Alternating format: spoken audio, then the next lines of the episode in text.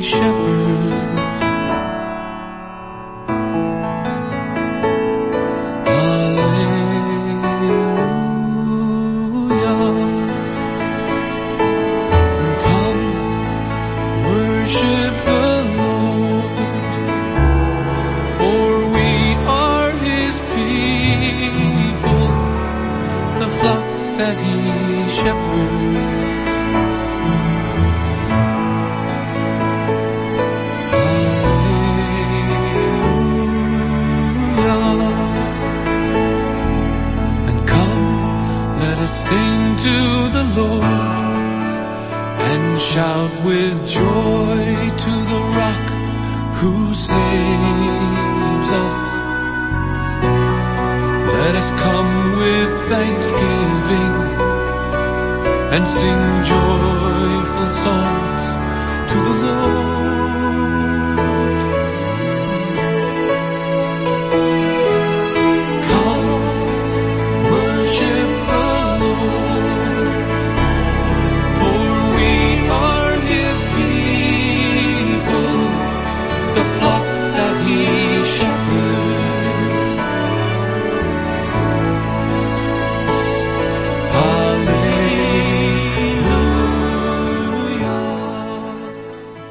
Kresťanská spoločnosť sa nestane skutočnosťou, kým ju väčšina z nás naozaj nebude chcieť.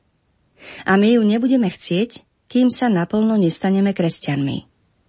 Môžem do omrzenia opakovať, čo chcete, aby ľudia robili vám, robte aj vy im. Nedokážem to ale urobiť, kým nebudem milovať svojho blížneho ako seba samého. A nemôžem sa naučiť milovať blížneho ako seba samého, kým sa nenaučím milovať Boha. A Boha sa nenaučím milovať ináč, než učením sa poslúchať ho. A tak, ako som vás už varoval, sme nútení ísť hlbšie. Sme tlačení od spoločenských otázok venovať sa otázkam náboženským, lebo tá najdlhšia cesta naokolo je najkračšou cestou domov. Už som povedal, že kresťanskú spoločnosť nevybudujeme, kým sa väčšina z nás nestane kresťanmi. To však neznamená, že by sme mali každý pokus o zlepšenie niečoho v spoločnosti odkladať na akýsi imaginárny dátum v ďalekej budúcnosti. Znamená to, že musíme začať s oboma úlohami súčasne. Poprvé, hľadať konkrétne a praktické uplatnenie zásady, čo chcete, aby ľudia robili vám, robte aj vy im. A po druhé, stávať sa takými ľuďmi, ktorí to naozaj aplikovať budú, keď ten spôsob nájdeme. Teraz by som chcel začať s úvahou, ako si kresťanstvo predstavuje dobrého človeka. Aký je presný kresťanský popis dobre fungujúceho ľudského stroja? Než sa dostanem k podrobnostiam, patrilo by sa zmieniť dva všeobecnejšie body – Predovšetkým, keďže kresťanská morálka o sebe tvrdí, že je návodom pre správne fungovanie ľudského stroja, domnievam sa, že by ste chceli vedieť, v akom je vzťahu k inej technike, ktorá si nárokuje niečo podobné. Myslím tým psychoanalýzu. Je potrebné veľmi jasne rozlíšiť dve veci. Na jednej strane skutočné lekárske teórie a techniky psychoanalytikov a na druhej všeobecný filozofický svetonázor, ktorý k tomu Freud a niektorí ďalší pripájajú. Tá druhá vec, Freudova filozofia, je v príkrom rozpore s kresťanstvom. Taktiež je v rozpore s ďalším veľkým psychoanalytikom Jungom. Ďalej, keď Freud hovorí o liečení neurózy, vyjadruje sa ako špecialista vo svojom odbore. Ale keď sa pustí do všeobecnej filozofie, hovorí ako amatér. Preto sa zdá rozumné počúvať ho s rešpektom v tom prvom prípade, ale nie v druhom. A to aj robím. Ešte viac ma k tomu vedie môj objav, že keď hovorí mimo svojej špecializácie o predmete, ktorému ja rozumiem, totiž o jazykoch, je úplne mimo. Ale samotná psychoanalýza, bez všetkých tých filozofických dodatkov, čo k nej pridali Freud a ďalší, nie je ani najmenej v rozpore s kresťanstvom. Jej technika sa s kresťanskou morálkou prelína v niekoľkých bodoch a nebolo by na škodu veci, keby o nej aspoň trochu vedel každý farár. Ale celú cestu nemajú spoločnú, lebo tieto dve techniky sa usilujú o pomerne odlišné veci. Keď robí človek morálne rozhodnutie, dejú sa dve veci. Jednou je akt rozhodovania sa – Druhou sú rôzne pocity, impulzy a tak ďalej, ktoré vyplývajú z jeho psychologickej výbavy a ktoré sú surovinou pri jeho rozhodovaní. A táto surovina môže byť dvojakého druhu.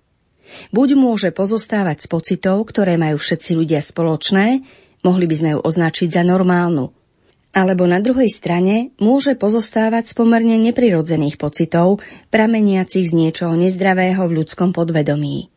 Strach z vecí, ktoré sú naozaj nebezpečné, by mohol byť príkladom toho prvého druhu. Iracionálny strach z mačiek alebo pavúkov by bol príkladom toho druhého. Túžba muža po žene je toho prvého druhu. Prevrátená túžba muža po mužovi je príklad toho druhého druhu. Psychoanalýza sa podujíma odstrániť tie neprirodzené pocity a tým poskytnúť človeku lepšiu surovinu pre jeho rozhodovanie. Priblížme si to takto. Predstavte si troch mužov, ktorí idú do vojny. Jeden má bežný prirodzený strach, taký ako všetci ľudia. Morálnym úsilím ho prekoná a stane sa z neho odvážny človek. Predpokladajme, že tí ďalší dvaja majú následkom niečoho vo svojom podvedomí premrštené, iracionálne obavy, s ktorými nepohne žiadne morálne úsilie. predpokladajme teraz, že sa dostanú k psychoanalytikovi a ten ich oboch vylieči. Dostane ich tým na úroveň toho prvého muža. Tam už je po psychoanalytickom probléme a začína problém morálny. Teraz títo dvaja vyliečení muži môžu zaujať dosť odlišné postoje. Jeden by mohol povedať, Chvala Bohu, zbavil som sa všetkých tých fóbií. Teraz konečne môžem urobiť, čo som vždy chcel. Splniť si svoju povinnosť v boji za slobodu. Ale ten druhý by mohol povedať. Nuž, naozaj som rád tomu, že aj pod paľbou si dokážem zachovať rozvahu ale to nič nemení na mojom predsavzatí starať sa hlavne o seba a nebezpečenstvo rád prenechám iným vždy, keď sa to len bude dať. Rozdiel medzi týmito dvoma je čisto morálny a psychoanalýza s tým nemôže vôbec nič urobiť. Môžete vylepšovať pocitovú surovinu toho muža, koľko chcete. Stále je tu niečo iné. Jeho skutočné, slobodné rozhodnutie na základe dostupných materiálov – Buď dať na prvé miesto svoje výhody, alebo zaujať to posledné miesto. A morálka sa zaujíma jedine o túto slobodnú voľbu. Psychologickým materiálom nie je hriech, ale choroba. Tá si nežiada pokánie, ale liečbu. Mimochodom, toto je veľmi dôležité. Ľudia sa navzájom posudzujú podľa svojich navonok viditeľných činov. Boh ich posudzuje podľa ich vnútorných morálnych rozhodnutí. Keď sa neurotik, ktorý má patologickú hrôzu z mačiek, prinúti z nejakého dobrého dôvodu zdvihnúť mačku, je dosť možné, že v Božích očiach prejavil väčšiu statočnosť než zdravý muž, ktorý získal kríž kráľovnej Viktórie. Keď človek, ktorého výchova bola od detstva zvrátená a naučili ho, že násilie je skvelé, vykoná niekomu maličkú láskavosť alebo odmietne prejaviť krutosť, aj keď si za to vyslúži výsmech svojich spoločníkov, možno v Božích očiach robí viac, než keby ste vy alebo ja položili život za priateľa. Dá sa na to pozrieť aj z druhej strany. Niektorí z nás sa javíme ako celkom milí ľudia. Ale tak málo sme vyťažili z dobrých zdedených vlastností a dobrej výchovy, že sme na tom v skutočnosti horšie než tí, ktorých považujeme za zloduchov. Dokážeme odhadnúť, ako by sme sa správali, keby sme dostali takú psychologickú výbavu, k tomu zlú výchovu a na dôvažok ešte moc, ako mal napríklad Himmler? Preto sú kresťania napomínaní, aby nesúdili. My vidíme iba výsledky, ku ktorým človek dospel svojimi rozhodnutiami zo svojej suroviny.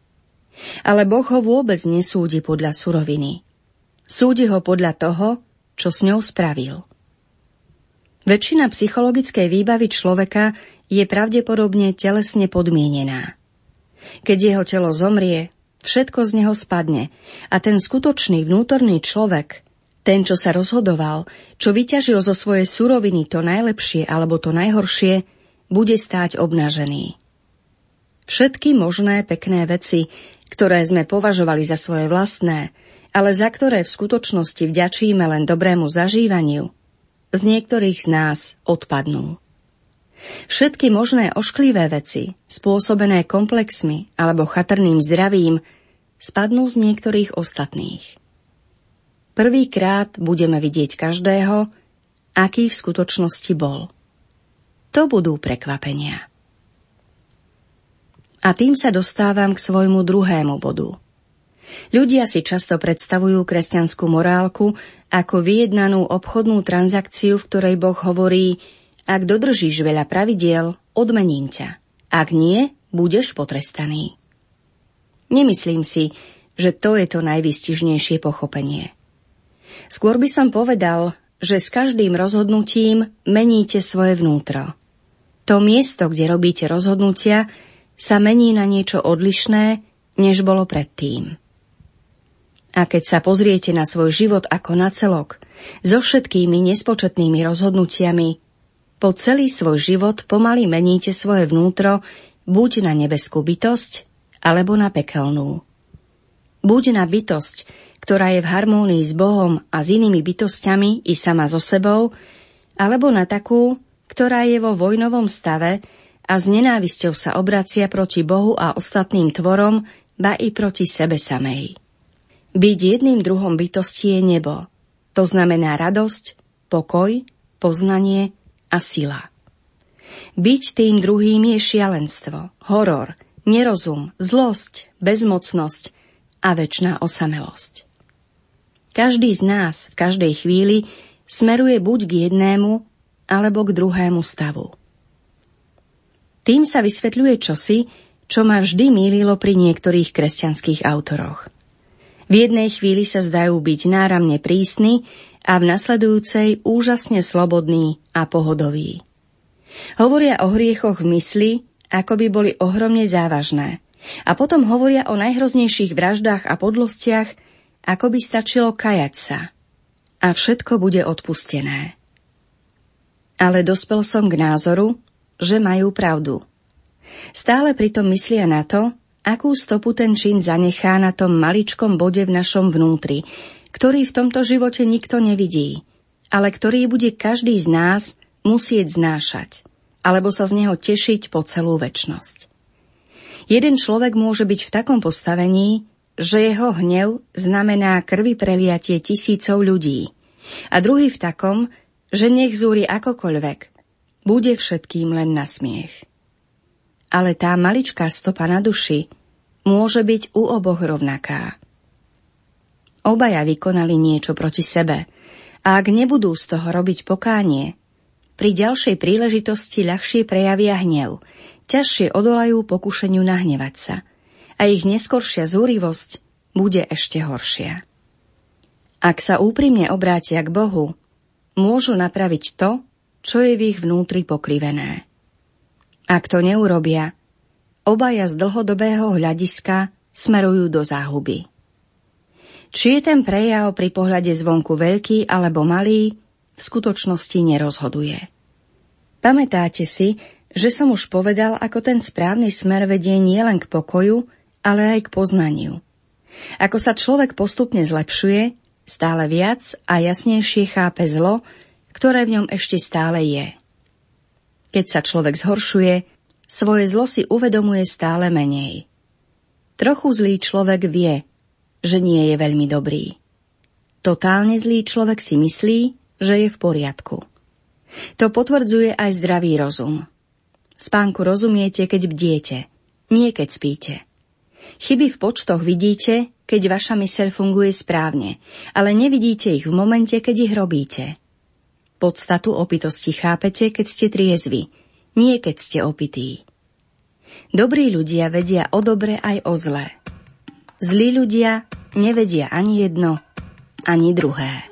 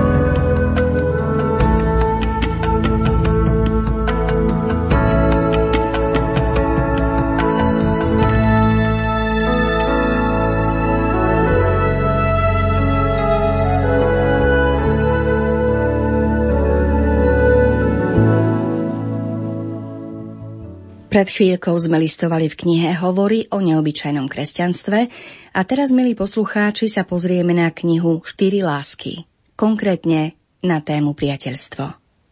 Keď chcete diskutovať na tému náklonnosti alebo erosu, vždy nájdete pohotové publikum. Dôležitosť i krásu oboch zdôrazňovali mnohí niekedy až prehnane. Dokonca i tí, čo ich znevažujú, Vedome na túto tradíciu ich vyzdvihovania reagujú a pri najmenšom v tom zmysle sú ňou ovplyvnení. No len málo moderných ľudí považuje priateľstvo za lásku porovnateľnej hodnoty alebo za lásku vôbec. Nespomínam si na žiadnu báseň od vydania In Memoriam alebo román napísaný na oslavu priateľstva. Tristan a Izolda, Antonius a Kleopatra, Rómeo a Júlia – Všetci tí majú v modernej literatúre nepreberné množstvo náprotivkov. Dávid a Jonatán, Orestes a Pilades, Roland a Oliver však nie. Ľudia staroveku považovali priateľstvo za najšťastnejšiu a najplnšiu zo všetkých lások, za korunu života a školu cností. Napriek tomu ho moderný svet ignoruje – Pravda, že pripúšťame, že okrem manželky a rodiny človek potrebuje pár priateľov. Ale už ten tón, akým to priznávame, a ten druh známostí, ktorý by tí, čo ich nadvezujú, označili za priateľstvo, zretelne ukazuje, že to má málo spoločné s tou filia, ktorú Aristoteles zaradil na zoznam cností. Je to niečo okrajové, nie hlavný chod na bankete života. Je to len odbočka, vhodná na zaplnenie prázdneho miesta v našom čase. Ako sme k tomu dospeli? Prvá a najsamozrejmejšia odpoveď je, že málo kto si priateľstvo cení, lebo málo kto ho prežíva. Tá možnosť prejsť životom bez prežitia priateľstva má korene v skutočnosti, ktorá ho tak ostro odlišuje od ostatných hlások. Priateľstvo je, v zmysle, ktorý nie je vonkoncom hanlivý, najmenej prirodzenou z lások. Je najmenej inštinktívne, organické, biologické, najmenej stádové a najmenej nevyhnutné. Nemá takmer nič dočinenia s našimi nervami, nie je na ňom nič hrdelné, nič také, čo by vám rozbúšilo srdce, pričom by ste sa začervenali alebo pobledli. Vzniká v zásade medzi jednotlivcami, ktorí sa v tom okamihu odťahujú od stáda. Nik z nás nebol počatý bez erosu a vychovaný bez náklonnosti. Ale prežiť a množiť sa bez priateľstva dokážeme. Človek vnímaný ako biologický druh ho nepotrebuje. Svorka alebo stádo, pospolitosť, ho môže odmietať, nedôverovať mu a jej vodcovia to veľmi často aj robia. Riaditelia a riaditeľky škôl, pohlavári náboženských spoločenstiev, plukovníci a kapitáni lodí môžu byť nervózni, keď medzi ich podriadenými vznikajú blízke a silné priateľstvá. Táto, tak povediac, nie prirodzená kvalita priateľstva do značnej miery vysvetľuje, prečo bolo také vyvyšované v dobách staroveku a stredoveku a zľahčované v našej dobe. Najhlbšou a najtrvalejšou črtou myslenia tamtých dávnejších dôb bol asketizmus a odmietanie tohto sveta. Na prírodu, emócie a telo sa nazeralo s obavami, ako na čosi nebezpečné pre naše duše. Boli terčom opovrhovania, tvrdili, že znižujú náš status ľudských bytostí. Nevyhnutným dôsledkom bolo oceňovanie toho druhu lásky, ktorý bol najviac nezávislý od v úvodzovkách prírodzenosti, alebo jej priam vzdoroval. Náklonnosť a eros boli až príliš očividne spojené s našimi nervami, príliš viditeľne ich zdieľame s nižšími živočíchmi. Cítite pri nich šklbanie vo vnútornostiach a záchvevy bránice. Ale v priateľstve, v tom žiarivom, vyrovnanom, racionálnom svete dobrovoľne zvolených vzťahov ste od toho všetkého mohli uniknúť. Zdalo sa, že zo všetkých hlások jedine táto vás môže pozdvihnúť na úroveň bohov či anielov. Potom do toho prišiel romantizmus a komédia plná slz a návrat k prírode a vyvyšovanie sentimentality a za nimi v závese celé bahnisko emócií, ktoré napriek častej kritike pretrváva doteraz. A nakoniec vyvyšovanie pudu, temných bohov v krvi, ktorých veľkňazi priateľstva hádam ani nie sú schopní. V tejto novej epoche všetko, čo doposiaľ zvyšovalo kredit tejto lásky, teraz začína pracovať proti nej. Nemá dosť uplakaných úsmevov a darčekov a maznavej reči, aby sa zapáčila sentimentálnym typom. Nemá dosť krvi a živočíšnosti, aby priťahovala primitívnych. Vyzerá vyziablo a pobledlo, ako nejaká vegetariánska náhrada organickejších hlások. Prispeli k tomu aj ďalšie dôvody. Tí, čo považujú ľudský život len za ďalší vývojový stupeň zvieracieho života, a takých je teraz väčšina, považujú za podozrivé všetky druhy správania, ktoré nemôžu predložiť potvrdenie zvieracieho pôvodu a hodnoty prispievajúcej k prežitiu druhu. Priateľstvo tu nič veľmi uspokojivé predložiť nedokáže. A ďalej ten pohľad, podľa ktorého je kolektívne hodnotnejší než individuálne, bude nevyhnutne znižovať význam priateľstva, ktoré je vzťahom dvoch ľudí na najvyššej úrovni ich individuality. Vyčlenuje ľudí z kolektívneho spoločenstva tak spolahlivo ako samotárstvo, no ešte nebezpečnejšie, lebo ich vyčlenuje po dvojiciach či trojiciach. Niektoré formy demokratického cítenia sú priateľstvu prirodzene nepriateľské, lebo je selektívne a je záležitosťou úzkej skupinky. Povedať, títo sú moji priatelia, zároveň znamená, tamtí nie sú. Zo všetkých týchto dôvodov človek, ktorý verí ako ja, že to dávne ocenenie priateľstva bolo správne, môže sotva napísať kapitolu o ňom ináč, než ako obhajobu. Tí, ktorí si nevedia predstaviť priateľstvo ako samostatný druh lásky, ale len ako zamaskovaný alebo upravený eros, prezrádzajú, že nikdy nemali priateľa. My ostatní vieme, že hoci môžeme prežívať erotickú lásku alebo priateľstvo k tej istej osobe, v istom zmysle sa nič od milostného vzťahu nelíši tak veľmi ako priateľstvo. Milenci sa o svojej láske neustále zhovárajú – ale priatelia o svojom priateľstve takmer nikdy. Milenci sú typicky obrátení tvárou k sebe, zaujatí jeden druhým. Priatelia si stoja bok po boku, zaujatí nejakým spoločným záujmom. A nadovšetko, Eros, kým trvá, je nutne len medzi dvoma ľuďmi, kým pri priateľstve ten počet nie je nutne dvaja, ba nie je to ani najlepšie. A to z jedného dôležitého dôvodu – Lamp, kde si hovorí, že ak z troch priateľov A, B a C A zomrie, B stratí nielen A, ale aj časť A v C. A C stratí nielen A, ale aj časť A v B. V každom z mojich priateľov je niečo, čo dokáže v plnej miere vyvolať len iný priateľ. Ja sám nie som dosť veľký na to, aby som podnietil celého človeka k aktivite – Chcem, aby tu boli okrem môjho ďalšie svetlá, aby rozžiarili všetky jeho stránky. Teraz, keď je Charles mŕtvy, už nikdy neuvidím Ronaldovú reakciu na typický Charlesovský vtip. Vôbec to nie je tak, že by som mal z Rolanda viac, keď tu už Charles nie je. Teraz mám z neho menej. Takže pravé priateľstvo je najmenej žiarlivou z lások. Dvoch priateľov poteší, keď sa k ním pripojí tretí.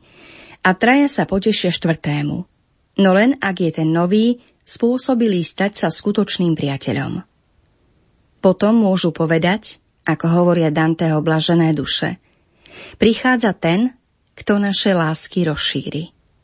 Lebo v tejto láske rozdeľovať neznamená odnímať. Pravda, že zriedkavosť príbuzných duší odhliadnúc od praktických detailov ako veľkosť miestnosti a počuteľnosť hlasu, predstavuje obmedzenie pre rozširovanie kruhu.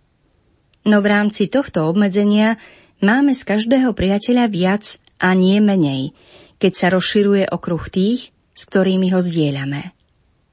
Touto vlastnosťou sa priateľstvo blíži v zmysle podobnosti nebu samému, kde si nespočítateľné množstvo blahoslavených navzájom zvyšuje potešenie z Boha. Lebo každá duša, ktorá ho vidí spôsobom sebe vlastným, bez pochyby tento svoj jedinečný pohľad zdieľa s ostatnými. Preto, hovorí jeden starý autor, v Izajašovom videní serafi volajú jeden druhému Svetý, svetý, svetý. Teda čím viac sa medzi sebou delíme o nebeský chlieb, tým viac všetci máme. C.S. Lewis mal o mnoho širší tvorivý záber, než sú jeho diela zamerané na otvorenú advokáciu kresťanstva, z ktorých sme si dnes čítali. Najmä medzi mladými sú obľúbené jeho fantazíne romány, napríklad tzv. kozmická trilógia, ktorá postupne vychádza aj v Slovenčine, alebo klasika v oblasti fantazí Kronika Narnie, ktorej sa do dnešných dní predalo viac ako 100 miliónov výtlačkov po celom svete. Na túto oblasť Luisovej tvorby sa pozrieme možno ešte tento rok v špeciálnej literárnej kaviarni. Z tej dnešnej sa s vami lúčia technik Matúš Brila, hudobná redaktorka Diana Rauchová a od mikrofónu vám za celý tým príjemný zvyšok soboty želá Danka Jacečková.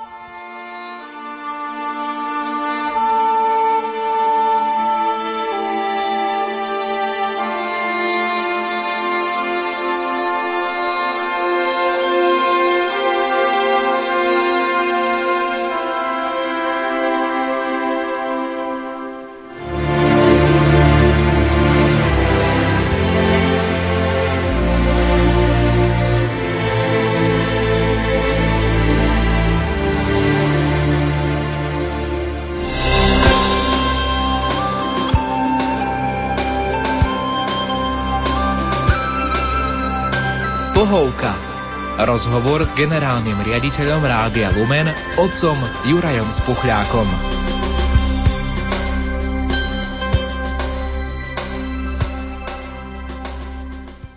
Milí poslucháči, dnes vás s pánom riaditeľom opäť pozývame na niekoľko našich akcií a aj na návštevu našej internetovej stránky, ale začneme najskôr podujatím, ktoré už bude zajtra a konkrétne je to návšteva vo farnosti. Srdečne vás pozývam aj na slávenie Sv. Omše, začína o 10. hodine 30. minúte.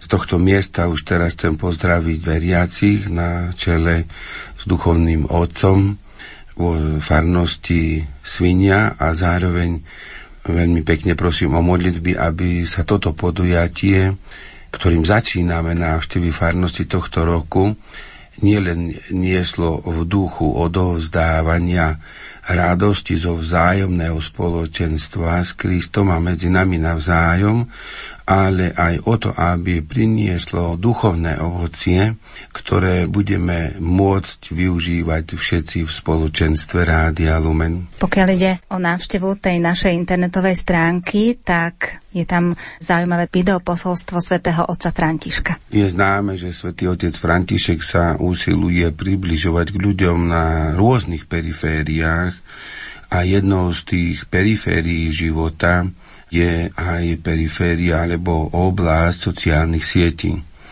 Skupina ľudí, ktorí pracujú vo Vatikánskom centre pre mass media, vypracovala videá, ktoré svätý otec František posiela všetkým, ktorí chcú čítať.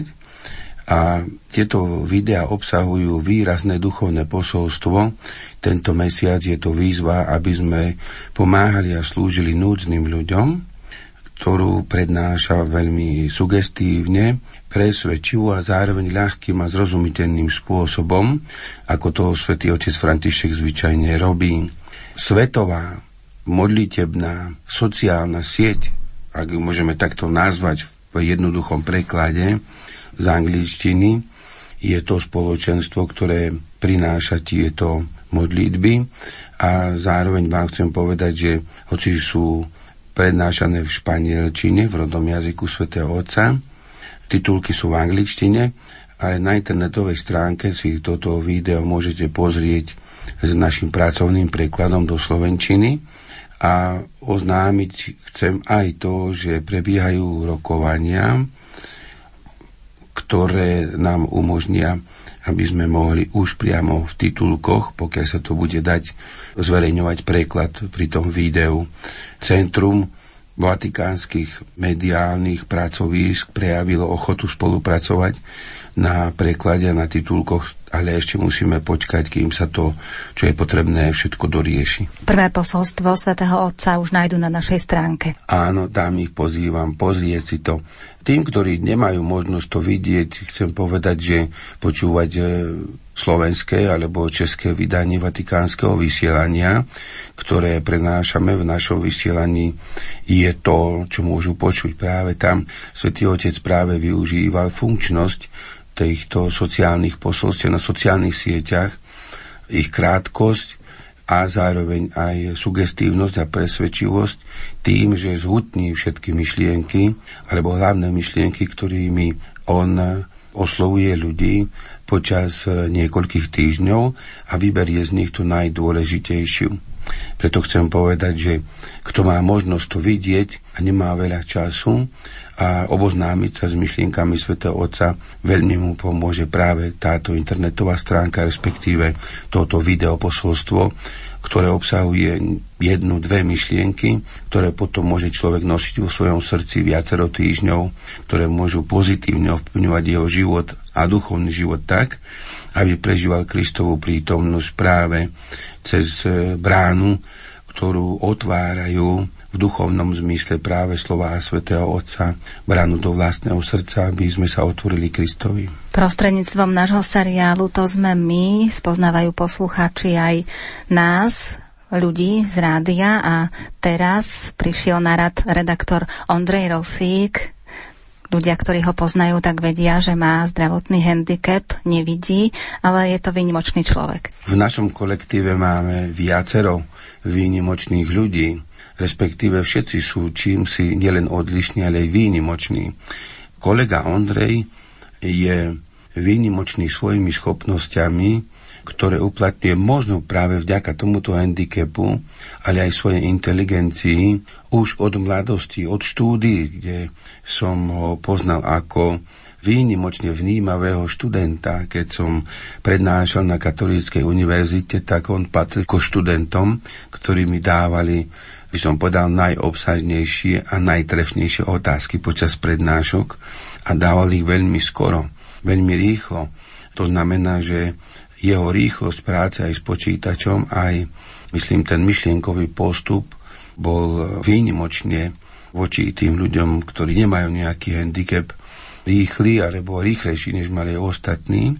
A on to dokáže pretaviť do rozhovoru, kedy sa vie dobre pripraviť na redaktorskú prácu, zároveň sa vie stotožniť s hosťom a nejakým spôsobom nevyčnieva práve tým, čo vie pred poslucháčmi, ale im dokáže dobre poslúžiť. Preto z tohto miesta sa chcem Ondrejovi aj poďakovať, zároveň aj povzbudiť ho a ďakovať Pánu Bohu, že ho tu máme a že môžeme spolu s ním vytvárať náš rozmanitý kolektív, ktorému práve jeho prítomnosť a práca dáva osobitný punc. Ak máte tú možnosť, po počúvaní Rádia Lumen si pozrite aj našu internetovú stránku www.lumen.sk.